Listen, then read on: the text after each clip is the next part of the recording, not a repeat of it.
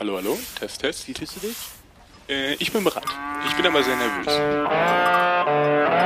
das legt sich ja, ne? das sagen sie ja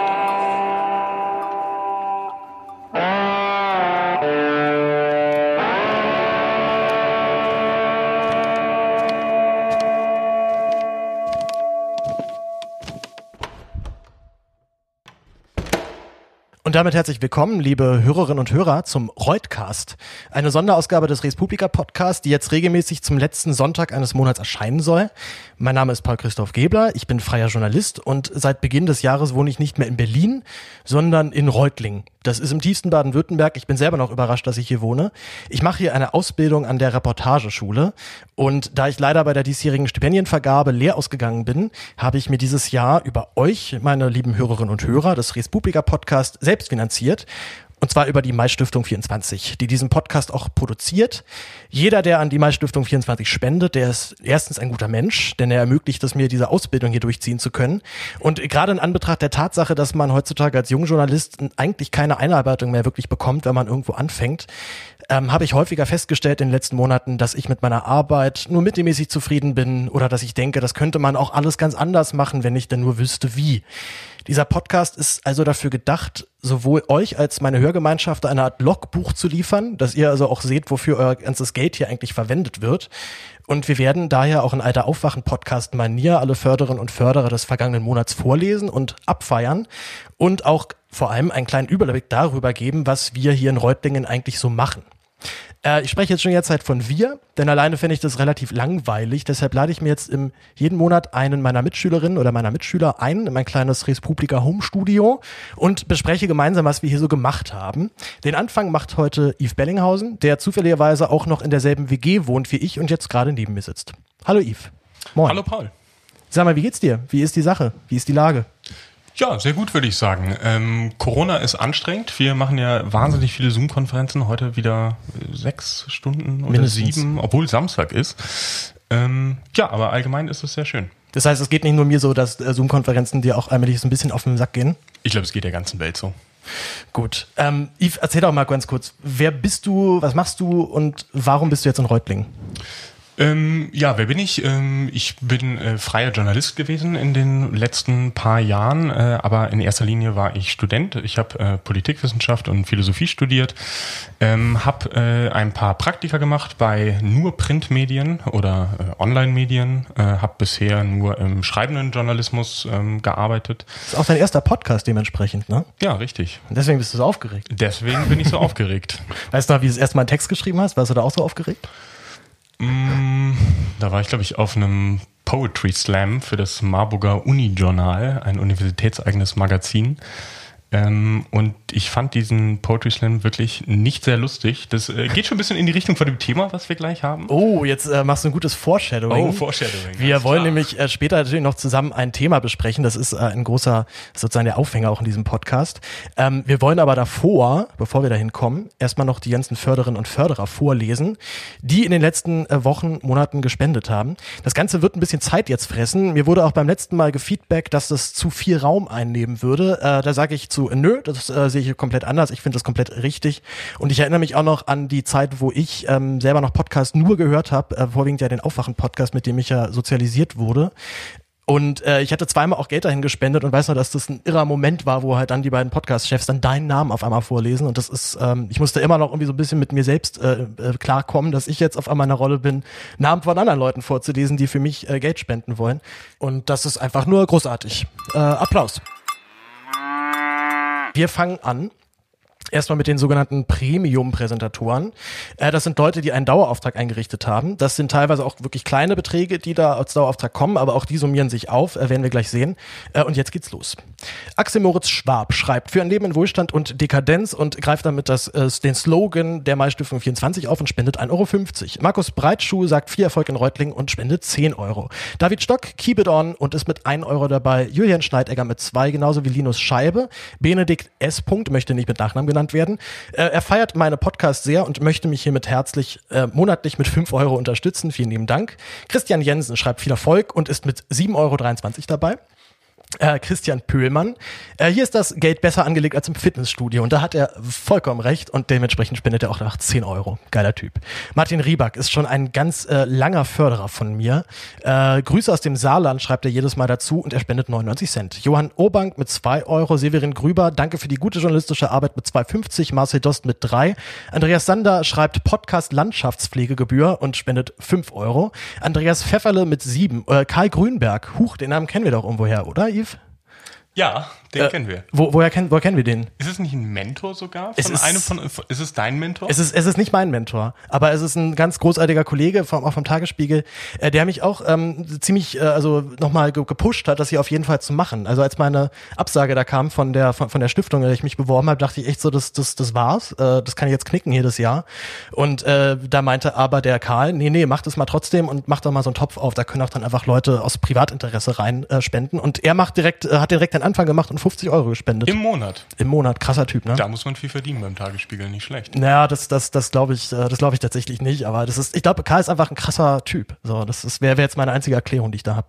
Ähm, egal, wir machen weiter. Jan Watzek, Unterstützung für das Ausbildungsjahr, 2 Euro. Jan Hendrik Schreier, ebenfalls 2 Euro und er schreibt, viel Erfolg und danke für die tolle Arbeit.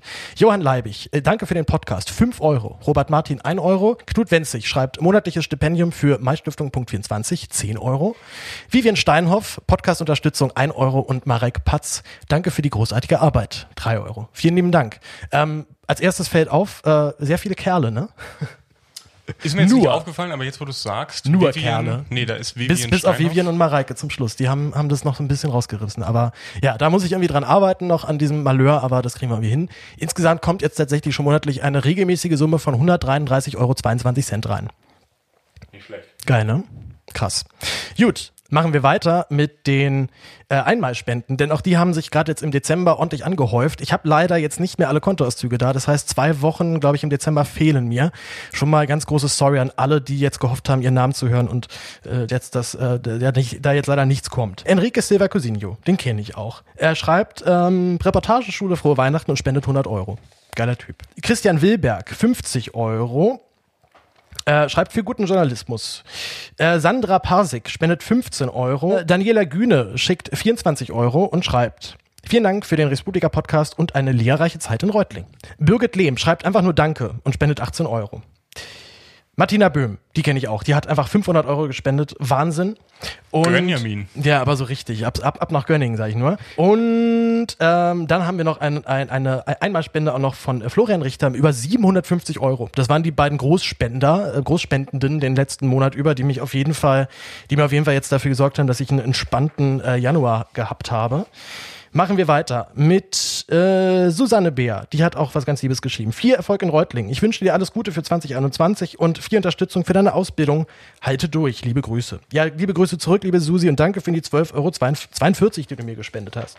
Kaspar Gdierger ist mit 20 Euro dabei. Mareike Patz wünscht einen guten Start im Süden und spendet 30 Euro. Und dann haben wir noch Anjan Ziegler, der schreibt weitermachen und spendet 10. Jetzt kommen wir noch zu einer Spende, die mich über PayPal erreicht haben. Hier habe ich auch die komplette Übersicht. Äh, Mario Hermann ist mit 20 Euro dabei. Sophie Koch, äh, vielen lieben Dank und Grüße nach Dresden mit 10 Euro. Äh, 4,53 Euro von Daniel Kuhl. Viktor Hüber ist mit 10 dabei, genauso wie Markus Schlein. Tim von der Hofen spendet ebenfalls 10 und Roland Schuler auch. Mark, Marco Herak ist mit 10 dabei. Lorenz von Overlope. Was für ein Großartiger Name. 5,06 Euro. Äh, Joscha Grunewald. Ja, äh, was bist du für ein Typ, Alter? Warum spendest du, Joscha, mir Geld, obwohl du hier exklusiv diesen, diesen wunderbaren Jingle produziert hast, den wir gerade am Einstieg gehört haben? Äh, also er ist nicht nur ein, äh, toller Produzent und Podcaster, sondern auch noch ein äh, guter Mensch und spendet äh, mir 20 Euro. Vielen Dank. Vicente Flores spendet 10, genauso wie Henrik Jessen. Patricia Heterich ist mit 10 dabei, genauso wie Luis Johannes Schikera. Und da habe ich noch eine Nachricht von ihm bekommen. Lieber Paul, ich feiere deine Arbeit, bin jetzt Dres Publika-Hörer, mach bloß weiter es grüßt dich dein Weggefährte aus dem Grauen Kloster, Luis. Ja, mit Luis war ich nämlich früher an derselben Schule für drei Jahre. Von daher, äh, falls du das hier hören solltest, großen Dank. Ähm, und vielleicht sieht man sich ja mal in, in Reutlingen. I doubt it. Joachim Netzel, Netzel ist mit 48,40 Euro bzw. 50 Euro dabei, gehen immer aus ein bisschen Gebührenkosten leider ab. Äh, Philipp Bachehuber ist mit 10 Euro dabei, genauso wie Robin Pauli. Nee, nicht genauso, sondern er spendet nur 2 Euro, ist aber super. Äh, Lena Steve ist mit 20 Euro dabei, Jürgen Feuerbach mit 10, Ali Schott ist mit 20 Euro dabei, Quirin Knospe mit 10. Sophie Kobialka mit 10. David Kühn hat mir, glaube ich, aus einem anderen Grund äh, Geld äh, gespendet. Äh, ja, ich weiß auch noch genau warum. Dann, äh, und dann zwei Zahlungen von Yves Beddinghausen. Aber ich glaube, da ging es um Pizza. Ja, das war keine Spende leider. Ja, na gut. Dann sind wir jetzt durch. Also erstmal großartigen Dank an alle. Ihr kriegt es schon mit. Es ist echt, äh, es ist echt eine ganz schöne Masse und sorgt wirklich dafür, dass ich mir einfach mal ums Finanzielle hier keine Sorgen machen muss. Äh, großen Dank erstmal an euch alle. Ich finde es äh, absolut bemerkenswert, dass ihr denkt, äh, man kann so einem fremden Menschen aus dem Internet auch mal Geld überweisen.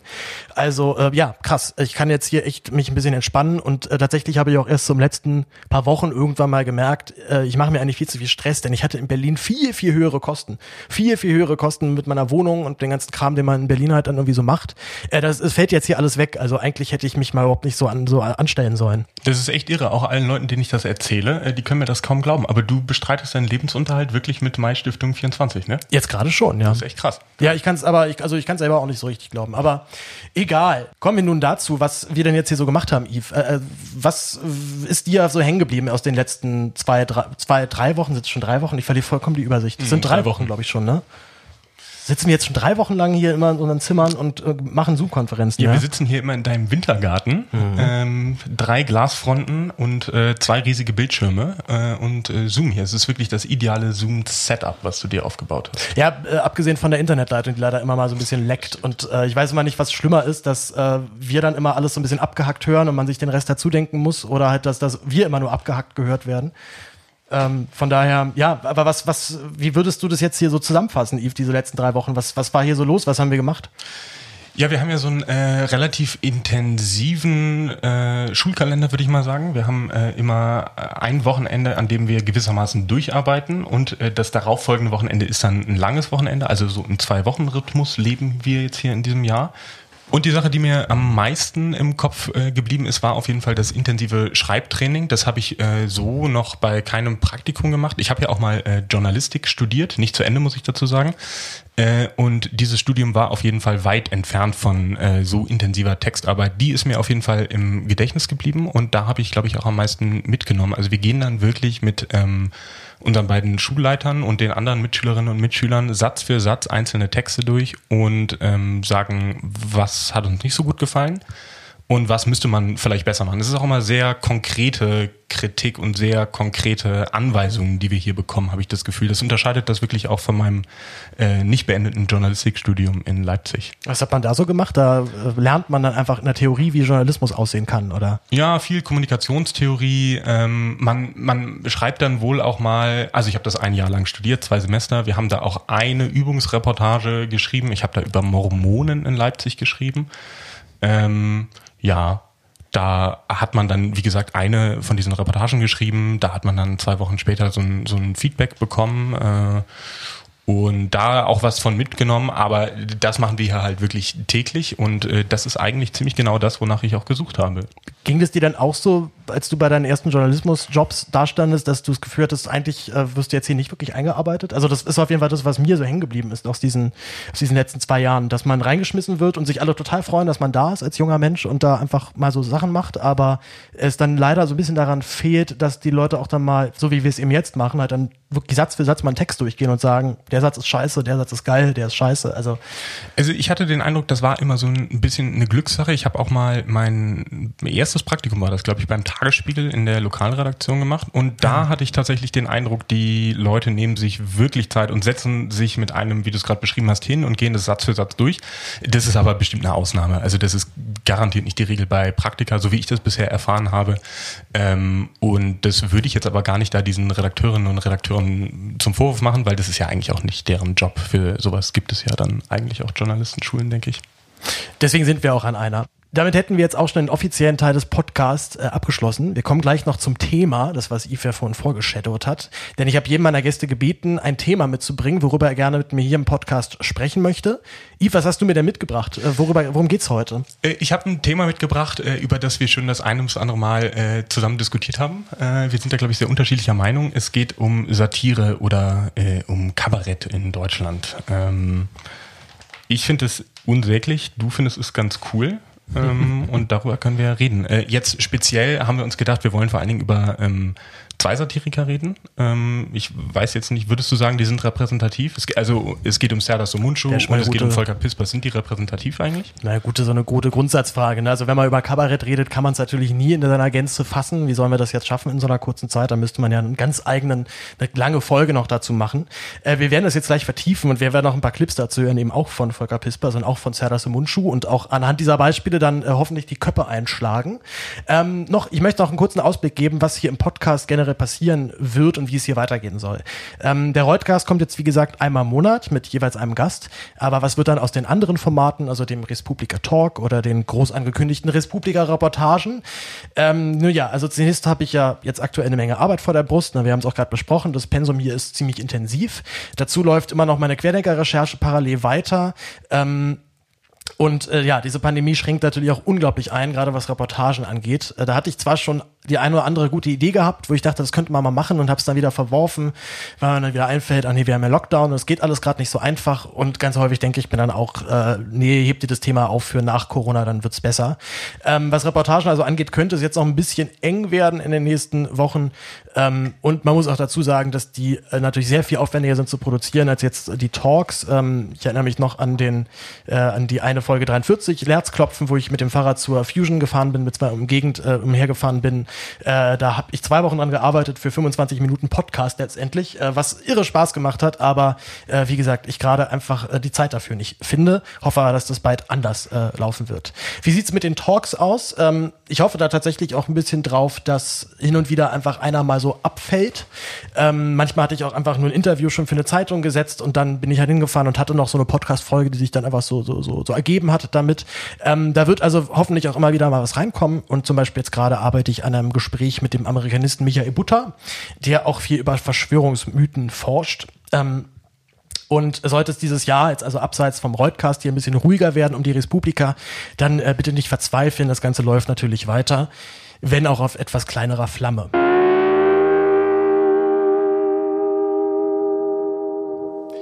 Gut, Yves, ähm, wollen wir uns mit äh, Kabarett jetzt mal beschäftigen? Ja, bitte. Wollen wir direkt anfangen mit dem ersten Clip, den du mir mitgebracht hast?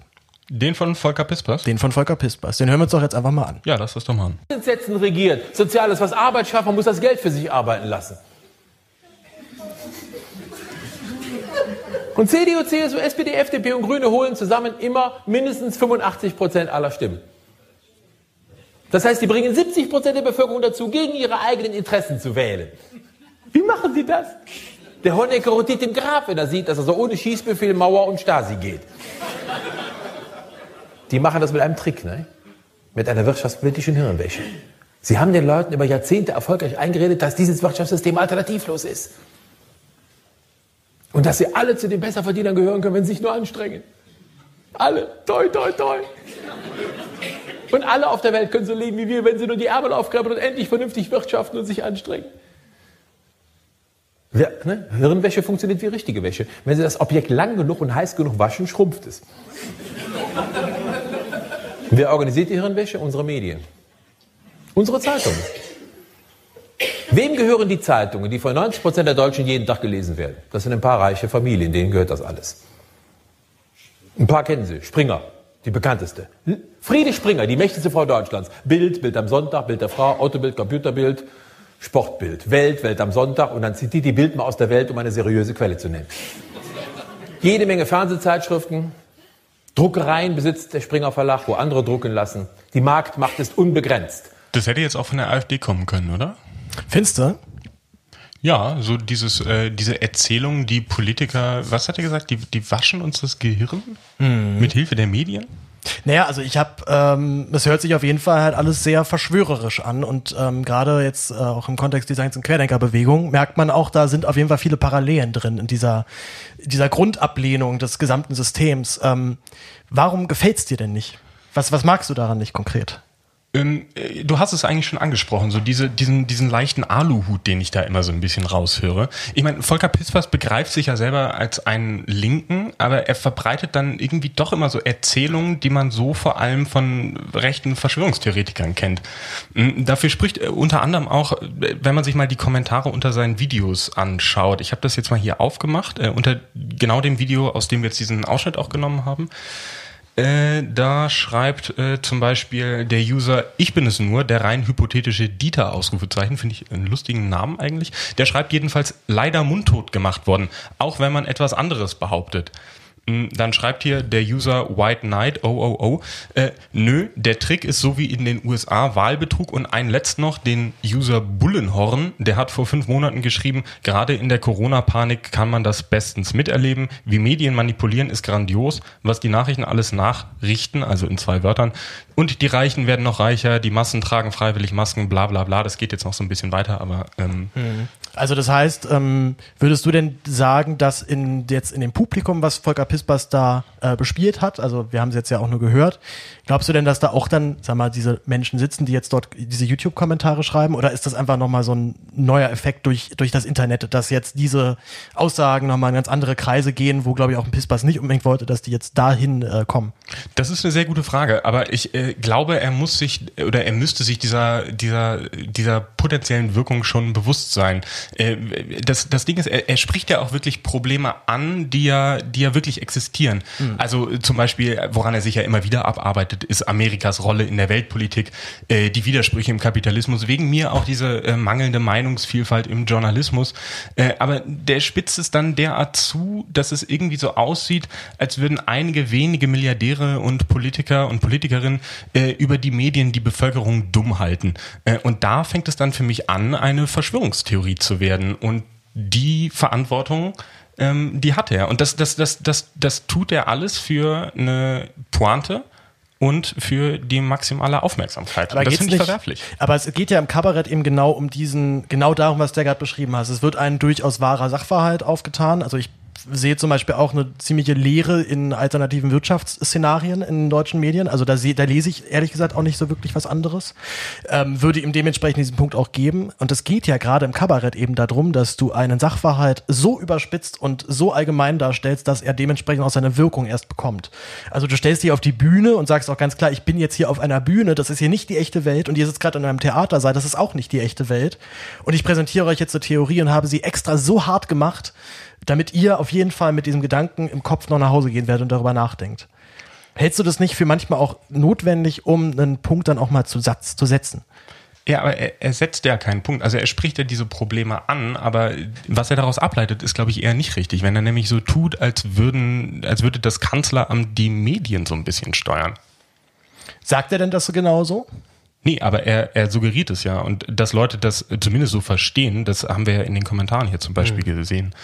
Ähm, und ich, ich ich habe das Gefühl wirklich, dass da, äh, dass, dass, dass Volker Pispers schon was vorgreift, was später dann auf, auf sozialen Medien viel schlimmer geworden ist. Mhm. Ähm, Volker Pispers ist für mich irgendwie so ein bisschen der Boomer-Cringe-Vorbote von den Abgründen der modernen Aufmerksamkeitsökonomie im Internet.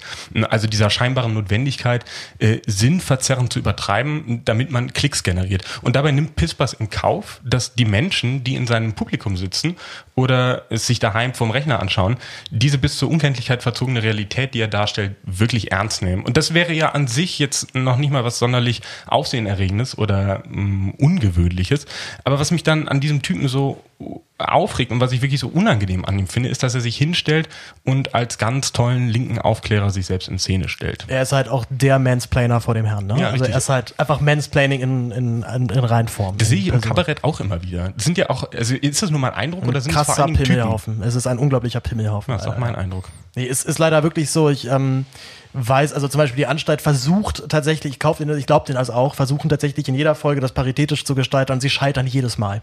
Einfach weil es einfach nicht, nicht, nicht so viele Frauen gibt, dass du dann jedes Mal dann auch eine neue Frau hast, ansonsten würdest du immer dieselben zwei, drei Frauen einladen. Das ist jetzt sehr überspitzt, ich weiß, aber das ist ein Riesenproblem auf jeden Fall auch im Kabarett. Und wir hatten ja auch schon beim Vorgespräch auch schon gesagt, dass wir natürlich hier nicht in, das Kabarett in ganz, in Gänze auch nur irgendwie hier ähm, äh, vorstellen können, wie soll das gehen.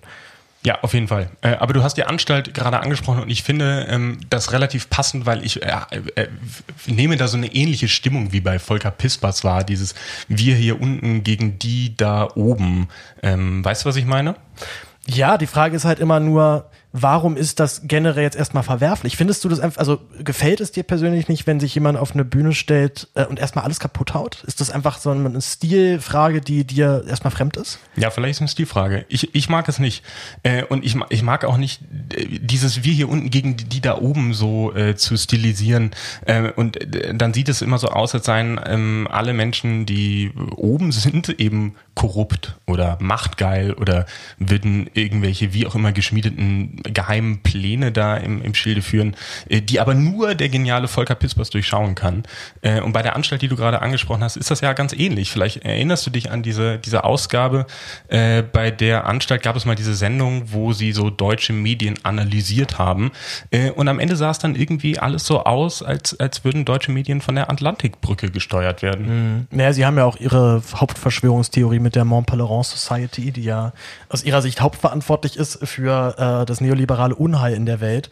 Das Ding ist halt nur, ich ähm, mache ja auch viel zu Querdenken und so weiter und muss da auch echt höllisch aufpassen, dass ich mich nicht dazu sehr in diesen Wahn äh, dieser Menschen dort reinsteigere. Aber ich habe auch bei mir selber irgendwann festgestellt, dass ich auch durchaus für die eine oder andere Verschwörungstheorie zu haben bin. Echt? Also, Welche denn? Ich glaube definitiv, dass es äh, Kräfte im Staat zum Beispiel gibt, die unser neoliberales Wirtschaftssystem gerade hochhalten. The Deep State. Äh, ja, das ist halt das Ding. Also ich würde es halt dann wüsste halt dann immer noch, dass selbst wenn es so etwas gibt wie Netzwerke, dass die so komplex sind und so groß sind, dass man, dass es einfach Blödsinn ist, von einer Verschwörung zu reden. Weil eine Verschwörung ja davon ausgeht, dass du einen kleinen Kreis von 10, 20 Leuten hast und die steuern alles. Nein, du das ist, dass es definitiv aber Netzwerke gibt, was ich, die äh, Nazis in, in, in den Polizeisystemen verteidigen, das ist ja, glaube ich, erst bei, da sind wir uns, schätze ich, bei auch mal einig. Ne? Nein, da hast du total recht. Und wenn ich äh, jetzt Deep State sage, dann polemisiere ich auch nicht. Du, hast, ich, du wolltest mich auf, du wolltest mich aufs Glatteis führen, aber ich hab's, hab's gerochen. Ja, ja, genau. ähm, aber ist es dann nicht genau notwendig, das einmal so hart zu überspitzen? Weil natürlich kann ich mich nicht auf die Bühne stellen und sagen, also ich glaube, dass es ein Netzwerk gibt von so und so vielen Leuten und die arbeiten daran, dass die Wirtschaft äh, so weiterläuft, wie sie gerade läuft. Nee, ich glaube, es gibt, äh, es gibt eine absolute Notwendigkeit, diese Probleme zu benennen. Wegen mir auch äh, die, diese, dieser, diese Kapitalismuskritik, die du ja gerade vorgetragen hast, ne? also diese Vorherrschaft der klassischen Ökonomik in, innerhalb der Volkswirtschaftslehre, das finde ich auch wichtig, das zu thematisieren. Aber ich finde, das tut Volker Pispers eben nicht. Äh, wenn er, wenn er, wenn er das so weit überspitzt, dass es eigentlich zu einem ganz anderen Aussage führt. Hm. Ich würde mal direkt sagen, wir gehen zum nächsten Beispiel, bevor wir uns jetzt ja an Pispers fest, äh, festhangeln. Vorbei. Okay. Äh, in denen ich noch angstgeschwängert auf die Bühne stolperte und dachte, ich mach's den Leuten, ich mach's den Leuten. Ich bin ja keine Nutte. Intoleranz wird heute praktiziert. Es wird alle treffen, Schwule, Neger, Juden, Kinder. Schwule, Juden, Kinder, vor allem Deutsche, die alles auf einmal sind. Deutsche sind prophylaktisch schwul, und zweckdement. Du Penner, nimm die Jacke. Den Penner hat er verdient. Also ich meine, er hat es provoziert. Ja? Er legt seine Jacke auf meinen Tisch. Ich lege ja meinen Schwanz auch nicht in deine Frau. In die sowieso nicht. Ich begatte doch keine Gewichtheberin. Falls Sie das stört, dass ich so ordinär bin, besonders die Älteren unter Ihnen, die diesen Begriff ja nicht kennen. ja. Ich werde heute mehrfach in Anlehnung an das, was ich seit Wochen lese, seit Monaten, Begriffe benutzen wie Arschfick, Fotzen, Dreckschleuder, schwules Drecksau, mieses Pimmelgesicht. Ja? Regen Sie sich nicht darüber auf. Ich habe erst sehr spät Deutsch gelernt. ähm, und das, was ich gelernt habe, plumpst mir gelegentlich unkontrolliert aus dem Mund. Fragen Sie sich lieber, woher Sie diese Begriffe kennen. Ja? das ist ein Hinweis für Sie, den ich nur einmal am Anfang gebe, falls Sie sensibel sind und dazu neigen, beleidigt zu sein. Wenn man eine Rolle spielt. Ja, ich spiele nämlich eine Rolle. Ich meine nicht ernst, was ich sage. Manchmal schon. Aber Sie müssen herausfinden, was ich ernst meine und nicht. Äh, manchmal meine ich es auch gar nicht und Sie nehmen es viel ernster als ich. Manchmal haben Sie stellvertretend ein schlechtes Gewissen, wenn ich Witze über Leute mache, die darüber herzhafter lachen können als Sie. Es sind Juden anwesend und ich mag keine Juden. Die haben so krumme Finger und lange Haare, verkaufen Schmuck. Nein, das, das waren Zigeuner. Ich habe mich vertan. Ja, Paul, ich habe gesehen, du hast jetzt äh, viel gelacht. Ähm. Naja, viel kann man jetzt nicht sagen. Ich habe ein paar Mal grinsen müssen, weil ich äh, das schon tatsächlich lustig finde, wenn man ähm, sich auf allen Ebenen daneben benimmt. Also wo vollkommen klar ist, die, der, der Sinn der ganzen Performance besteht jetzt darin, möglichst schlimm zu sein auf allen Ebenen. Ja, ich finde es tatsächlich lustig. Ja, aber jetzt mal ohne Scheiß. Äh, wie innovativ findest du die Idee, erst zu sagen, Achtung, ich spiele eine Rolle und im Anschluss dann anderthalb Stunden Menschen rassistisch und sexistisch zu beleidigen?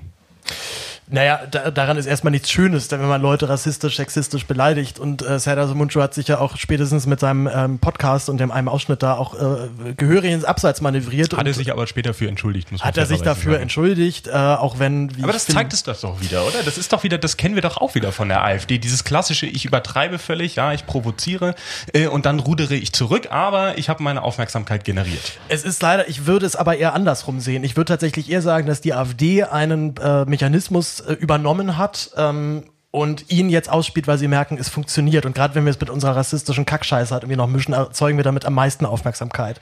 Wir hatten ja schon mal in der Debatte irgendwann so diesen einen Punkt, dass ich ein bisschen das Gefühl habe, so die moderne linksliberale Bewegung möchte nicht mehr blöd draufhauen. Die möchte sich nicht mehr irgendwo hinstellen und sagen, ich finde hier alles scheiße wiederum jetzt halt von rechts kriegen wir genau eben das jetzt halt ab. So von rechts kommt halt, ey, das ist alles scheiße, wir müssen alles abbrennen. B BRD GmbH, wir müssen das alles neu gründen, wir müssen die Reichsgrenzen neu ziehen. So, da sind ja die krudesten Ideen äh, da.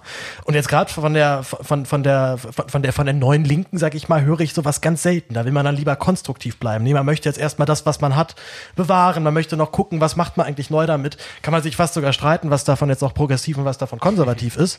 Aber ähm, jetzt nochmal bei zu, zu, zu Mundschuh direkt äh, ja, ich verstehe komplett, wenn jemand sagt, nee, da ich kann mit überhaupt nichts anfangen und ich finde das alles komplett fake und ich glaube dem nicht, dass er da eine Rolle spielt. Ich glaube, der legt da seine eigenen Vorurteile einfach gerade zu, zur Schau.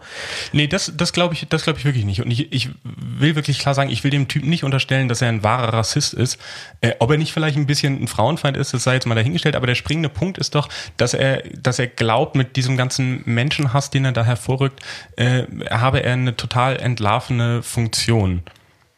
Na, nehmen wir zum Beispiel, nehmen wir mal Borat als Beispiel. Borat ist ja, hat ja genau das Konzept, dass er den schlimmsten Rassisten mimt, um halt dann den Rassismus aus den Leuten ja. herauszukitzeln. Das ist natürlich ein bisschen was anderes, ob du dich jetzt auf eine Bühne stellst, wie Serda, und dann, dann zu deinem Publikum sprichst, oder ob du halt eben als Typ tatsächlich real da bist und sagst, nach komm, mach doch mal. Wie, wie viel, wie, wie viel, wie viel PS muss ich denn fahren, um hier die Haufen Zigeuner da zu überfahren, ne? Und der Typ halt sagt, ja, also mit 40, 50 km müsste das schon klappen. Also das, äh, ich glaube schon, dass man mit solchen, also auch gerade mit dieser völligen Übertreibung auch manchmal einen neuen Prozess lostreten kann, ja. Mhm. Gerade, also es gibt ja diesen einen Moment, wo er so ein bisschen spiegelt, aber so ein bisschen dreht, so an die Älteren hier, ja, ich kann noch nicht so gut Deutsch. Na, also dann, da spielt er sozusagen die Rassismuskarte einfach zurück. Ich kann hier rassistisch rumbeleidigen, weil ihr genauso Rassisten seid. Äh, ja, verstehe ich. Das ist ja auch immer, was er, was er so als Erklärung heranzieht, auch am Anfang von seinem Programm. Aber das ist, also es ist mir allein schon humoristisch einfach viel zu, viel zu dumm. Ich meine, ich finde es so einfach und so unüberraschend, äh, wenn jemand sich auf eine Bühne stellt und dann einfach nur die Schimpfwörter herunterrattet. Das kennt man ja irgendwie vom Schulhof, wenn da die ganz besonders unbegabten Klassenclowns einfach nur Fotze, Fotze, Fotze gesagt haben. Äh, und Serdar Somuncu, der macht doch im Grunde genommen dasselbe. Nur, dass er dreist genug ist zu behaupten, das ist jetzt hier entlarvend und ich will eigentlich eure Vorurteile hervorkramen. Ja, hattest du denn schon mal Momente, wo du das Gefühl hattest, durch, also vielleicht, vielleicht auch mal sei es nur Kritik gewesen, also irgendein Gespräch mit jemandem, wo du merkst, der hat mich gerade vollkommen zerstört, war viel zu drüber eigentlich dabei, war beleidigt, also keine Ahnung. Und im Nachhinein hast du dann doch gemerkt, ja, das war ein schlimmer Moment und das sollte eigentlich niemals passieren und ich habe trotzdem noch was Positives davon mitgenommen. Kennst du das? Hattest du sowas schon mal? Also, dass mich jemand in einer Diskussion verbal auch angeht? Oder wie, ja, einfach, oder sei, sei es nur eine Kritik. Also ich, worauf ich anspiele, ich hatte das ein paar Mal so beim Schauspiel, dass ich halt auch dann gemerkt habe, ich wurde gerade übelst fertig gemacht, gerade von dem Dozenten. Und habe im Nachhinein aber dann doch gemerkt, verdammt, es hat mir was gebracht. Und erst diese Übertreibung seiner Kritik hat mich erst an den Punkt gebracht zu sagen, stimmt, es muss wirklich anders sein. Und ich hat, war dann erstmal aber drei Tage vollkommen zerstört, weil ich dachte, was, was soll denn das jetzt hier? Ähm, hatte ich jetzt im Speziellen, glaube ich, jetzt noch nicht so, ähm, kann mir aber vorstellen, dass, dass es so einen Mechanismus gibt. Im Beziehungsstreit zum Beispiel, wenn man sich vollkommen fetzt und klar ist, ey, es geht jetzt hier nicht mehr um irgendeine Form, irgendeinen konstruktiven Austausch, es ist nur noch Wut und Druck rauslassen. Nehme ich nichts mit.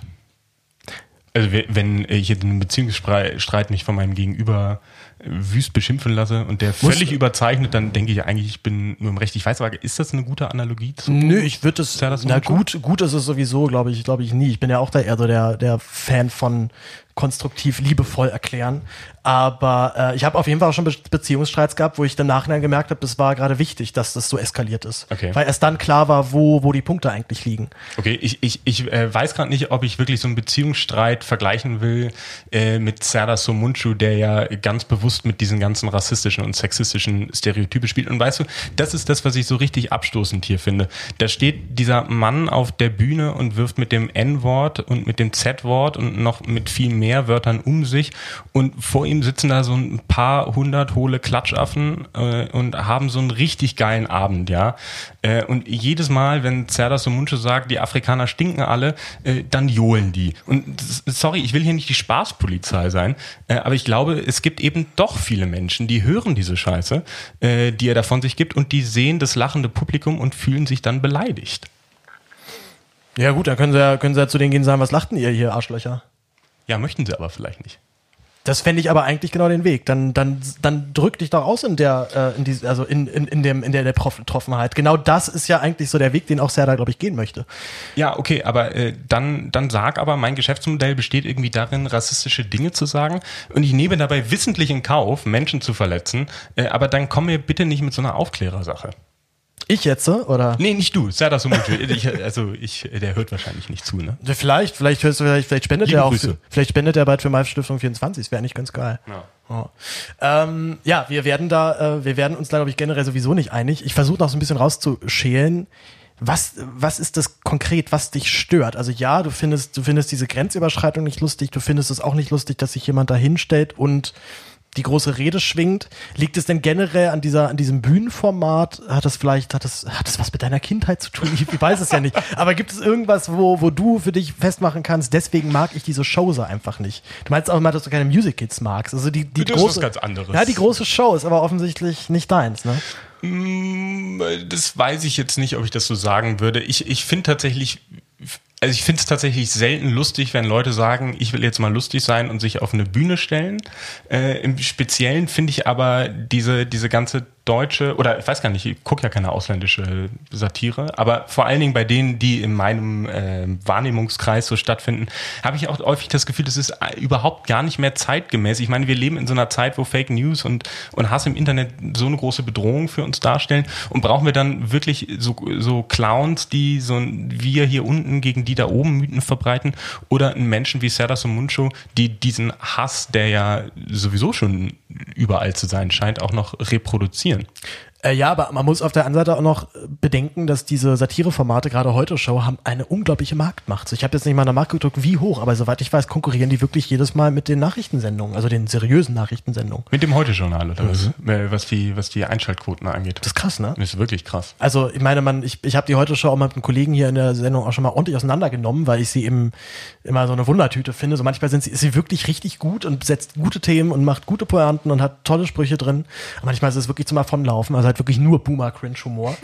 ähm, Jetzt tatsächlich die, die neue Folge jetzt zum neuen Jahr fand ich, das war ja auch überraschend gut. Man merkt es in diesen Formaten auch immer sehr an, wenn die mal vier Wochen Zeit hatten, mal Themen zu raffen und vielleicht nicht eben jede Woche eine Sendung rauszuballern.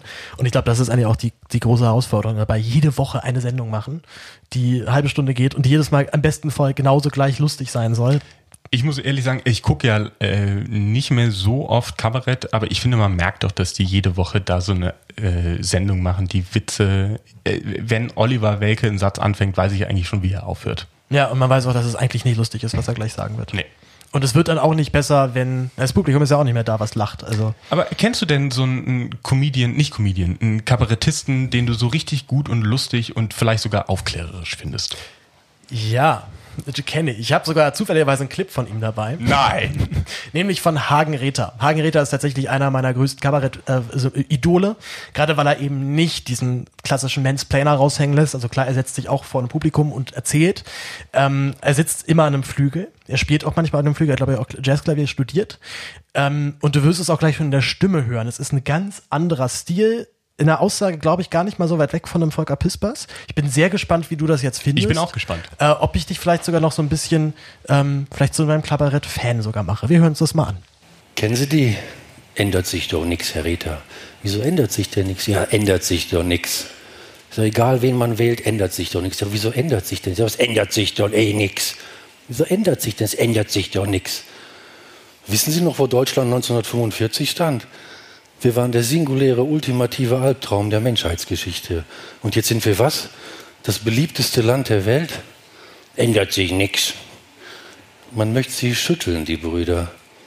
Deutsch und Nazi sind die schlimmsten Schimpfworte der Menschheitsgeschichte. Und jetzt sind wir was? Das Sehnsuchtsland. In drei Generationen, von ganz unten nach ganz oben. Das gab es überhaupt noch nie. Wir müssten den ganzen Tag vor Glück durchgrinsen eigentlich. Das ist nicht 5000 Jahre her, das ist 80 Jahre her. Das waren unsere Großeltern. Vor 80 Jahren sah Deutschland aus wie Syrien heute. Wissen wir, wie Syrien in 80 Jahren aussieht? Wenn die halb so gepempert werden wie wir damals, dann bauen die in 80 Jahren vielleicht auch ihre Frauenkirchen wieder auf. Weiß man doch nicht. Und dann sitzen da übergewichtige Syrer auf dem Sofa, glotzen Netflix und sagen, ändert sich doch nichts. Ändert sich doch nichts. Ich kann das schon verstehen. Ich habe auch Momente, wo man halt verzagen möchte, wo du halt auch nicht mehr weißt, äh, was das Ganze soll und ob es das überhaupt noch bringt. Ich sitze dann vollkommen verzweifelt vor irgendeiner Vorstellung in irgendeiner Stadt, in irgendeiner Garderobe und denke, das hat überhaupt keinen Sinn. Der Permafrost taut auf und die Polkappen schmelzen immer noch schneller als letztes Jahr prognostiziert und wir haben sechsmal so viel Plankton wie Plastik wie Plankton im Meer.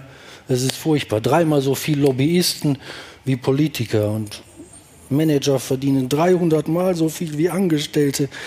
Die Neoliberalen und die Rassisten, die haben die Demokratie fest im Würgegriff. Es ist furchtbar. Urwälder werden abgeholzt. Die Kipppunkte sind doch sicher schon längst erreicht. Wir schaffen das nie.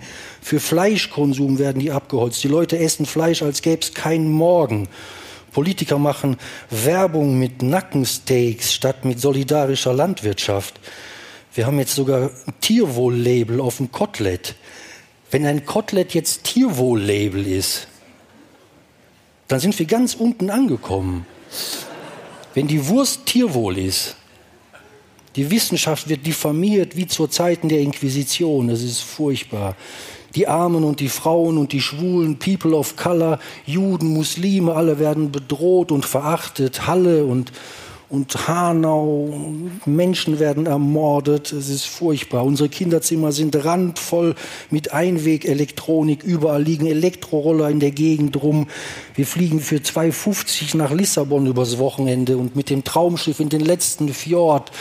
Es ist furchtbar, das ist nie zu schaffen. Kinder werden per Mausklick zu Tode gemobbt mittlerweile. Eltern und Lehrer sind verzweifelt. Jetzt wählen die Leute reflexartig auch noch Faschisten, das ist furchtbar und ich denke, das geht nicht mehr, es ist vorbei. Und dann, und dann sehe ich hier Holocaust-Überlebende, die seit Jahrzehnten von Schule zu Schule fahren und den Kindern und den Enkeln, mittlerweile den Urenkeln der Täter erklären, was damals passiert ist. Das ist ein so riesiger Liebesdienst an dieser Gesellschaft, das kann man gar nicht hoch genug bemessen. Und ich denke, wenn die den Glauben an diese Gesellschaft noch nicht verloren haben, wer bin ich, dass ich resigniere? Und dann ziehe ich mir meinen Anzug an und gehe auf die Bühne. Vielen Dank für Ihre Aufmerksamkeit. Naiv, was sagst du? Ja, ich fand's ganz gut. Äh, ich habe am Anfang so ein bisschen diesen bundesrepublikanischen Patriotismus rausgehört. Äh, aber im Allgemeinen ähm, hat mich diese, diese zukunftsoptimistische Grundeinstellung äh, abgeholt. Ich bin ja, ich bin ja Fortschrittsfanatiker. Ja, ich finde bei Reta, ähm, finde über Reta kann man mit am meisten sagen, dass er tatsächlich das Publikum spiegelt. Also auch immer wieder mal ganz falsch, so richtig fies ins Messer laufen lässt. Also schon so groß ausholt, ich mache jetzt hier Politiker-Bashing und dann irgendwann, nö, ich habe jetzt keinen Bock, das, die Politiker zu bashen. Mhm. Das seid auch ihr auch alle. Es gibt einen Beitrag von ihr, habe ich leider nicht mehr gefunden, wo er ähm, da ging gerade irgendein Bankenskandal durch, durch die Medien. Ich weiß nicht mehr genau, wen es ging. Und dann hat er sich auch aufgeregt über diesen blöden Banker, um halt dann nochmal zu kippen. Ja, gut, aber jetzt regen wir uns alle darüber auf. Na, warum denn? Aber wir sind es doch letztendlich auch. So, wir, das sind doch Stellvertreter für uns alle, die jetzt halt dann einmal schön durch die Medien gejagt werden, damit wir uns ein bisschen cool fühlen können, obwohl wir genau wissen, naja, wir haben auch schon mal das und das falsch gemacht. Wir haben vielleicht da auch schon mal Steuern unterzogen, was auch immer. Ähm, und ich mag eben auch seinen Sprechstil eben gerne. Ja, äh, ich, ich habe jetzt noch nie von diesem Mann, wie heißt der, Hagen Räther? Hagen Räther. noch nie gehört äh, davor. Äh, aber was du gerade wiedergegeben hast, das finde ich zum Beispiel auch eine viel überraschendere These äh, als äh, das, was man so bei Jan Böhmermann oder in der Heute-Show sieht. Das sind ja auch immer sehr, ähm, sehr einfache Sachen, habe ich das Gefühl. Es ist Comedy, würde ich halt sagen. Ne? Es ist einfach dann klassische Comedy. Es soll unterhalten, es soll lustig sein. Im besten Fall nimmt man noch ein bisschen was mit. Bei Kabarett gibt es ja schon noch diesen aufklärerischen Grundanspruch, der auch nicht jedem gelingt und auch nicht jeder mag. Ja. So wie du zum Beispiel. Hätte ich jetzt aber gar nicht erwartet, dass du das gesagt hast. Hast du gerade gesagt, dass Jan Böhmermann für dich Comedy ist? Ich dachte, du feierst den auch. Ähm, Ich feiere den auch. Ich würde auch, ich würde sagen, es ist so, ein, so, eine, Mischung aus Comedy-Elementen und Kabarett-Elementen, was der Mann macht, ja. Hm. Also gerade es hat auf jeden Fall auch diesen aufklärerischen Charakter, definitiv. Ja. Gut, ich würde sagen, äh, agree to disagree, oder? Wer, wer dich, So sieht's aus. Kannst, kannst, äh, kann ich dich jetzt noch ein bisschen mit Hagen Räther nerven, so in den nächsten Tagen, Wochen? Uff, ja, ich kann dir ja nicht entkommen. Wir wohnen ja zusammen. Das ist das Problem, ja. Wir schlafen noch nicht im selben Zimmer, aber äh, fast. Ähm, ja, gut, okay, alles klar. Das heißt, ich werde dich ein bisschen, bisschen, bisschen mit, mit, mit Reta in Kontakt bringen. Ähm, ein Mann, den ich auch sehr gerne mal live sehen möchte. Ähm, Pispas ist ja schon vor ein paar Jahren abgetreten und macht keine Live-Auftritte mehr. ja. Jetzt war äh, wir, jetzt weil dein YouTube-Typ meinte, er wurde mundtot gemacht. I doubt it. Cool. Sag mal, Yves, möchtest du noch was sagen? Hast du noch letzte Worte an meine Hörerinnen und Hörer? nee, eigentlich nicht. Äh, nur äh, viele Grüße. Super. Hat's dir denn Spaß gemacht? Es hat mir so viel Spaß gemacht, Paul. Das muss man ja am Ende von jedem Podcast Das sagen. war auch gar nicht so schlimm eigentlich, ne? Nee, ich war ja ein bisschen aufgeregt. Äh, haben wir hier noch eine nervöse Zigarette zusammen geraucht. Und jetzt, äh, Mhm. Jetzt geht's eigentlich. können wir eine entspannte Zigarette rauchen. Schade möchtest. eigentlich, dass das jetzt schon dein letzter Podcast hier zumindest im Reutcast war. Ja, stimmt. Super, ich danke dir, lieber, äh, lieber Yves. Ähm, wir machen im nächsten Monat weiter mit äh, Brigitte Wenger. Brigitte ist aus der Schweiz und hat früher Radio gemacht. Freue mich aber sehr drauf, denn da kommt jetzt sozusagen Podcast und Radio einmal zusammen und äh, da können wir mal schauen, äh, was wir da so machen. Lieben Dank erstmal an dich, Yves. Vielen lieben Dank an alle Förderinnen und Förderer von meiner Stiftung 24, dass ihr mir das hier ermöglicht. Und ich grüße an dieser Stelle auch ganz herzlich meine Schulklasse. Bis dann, macht's gut.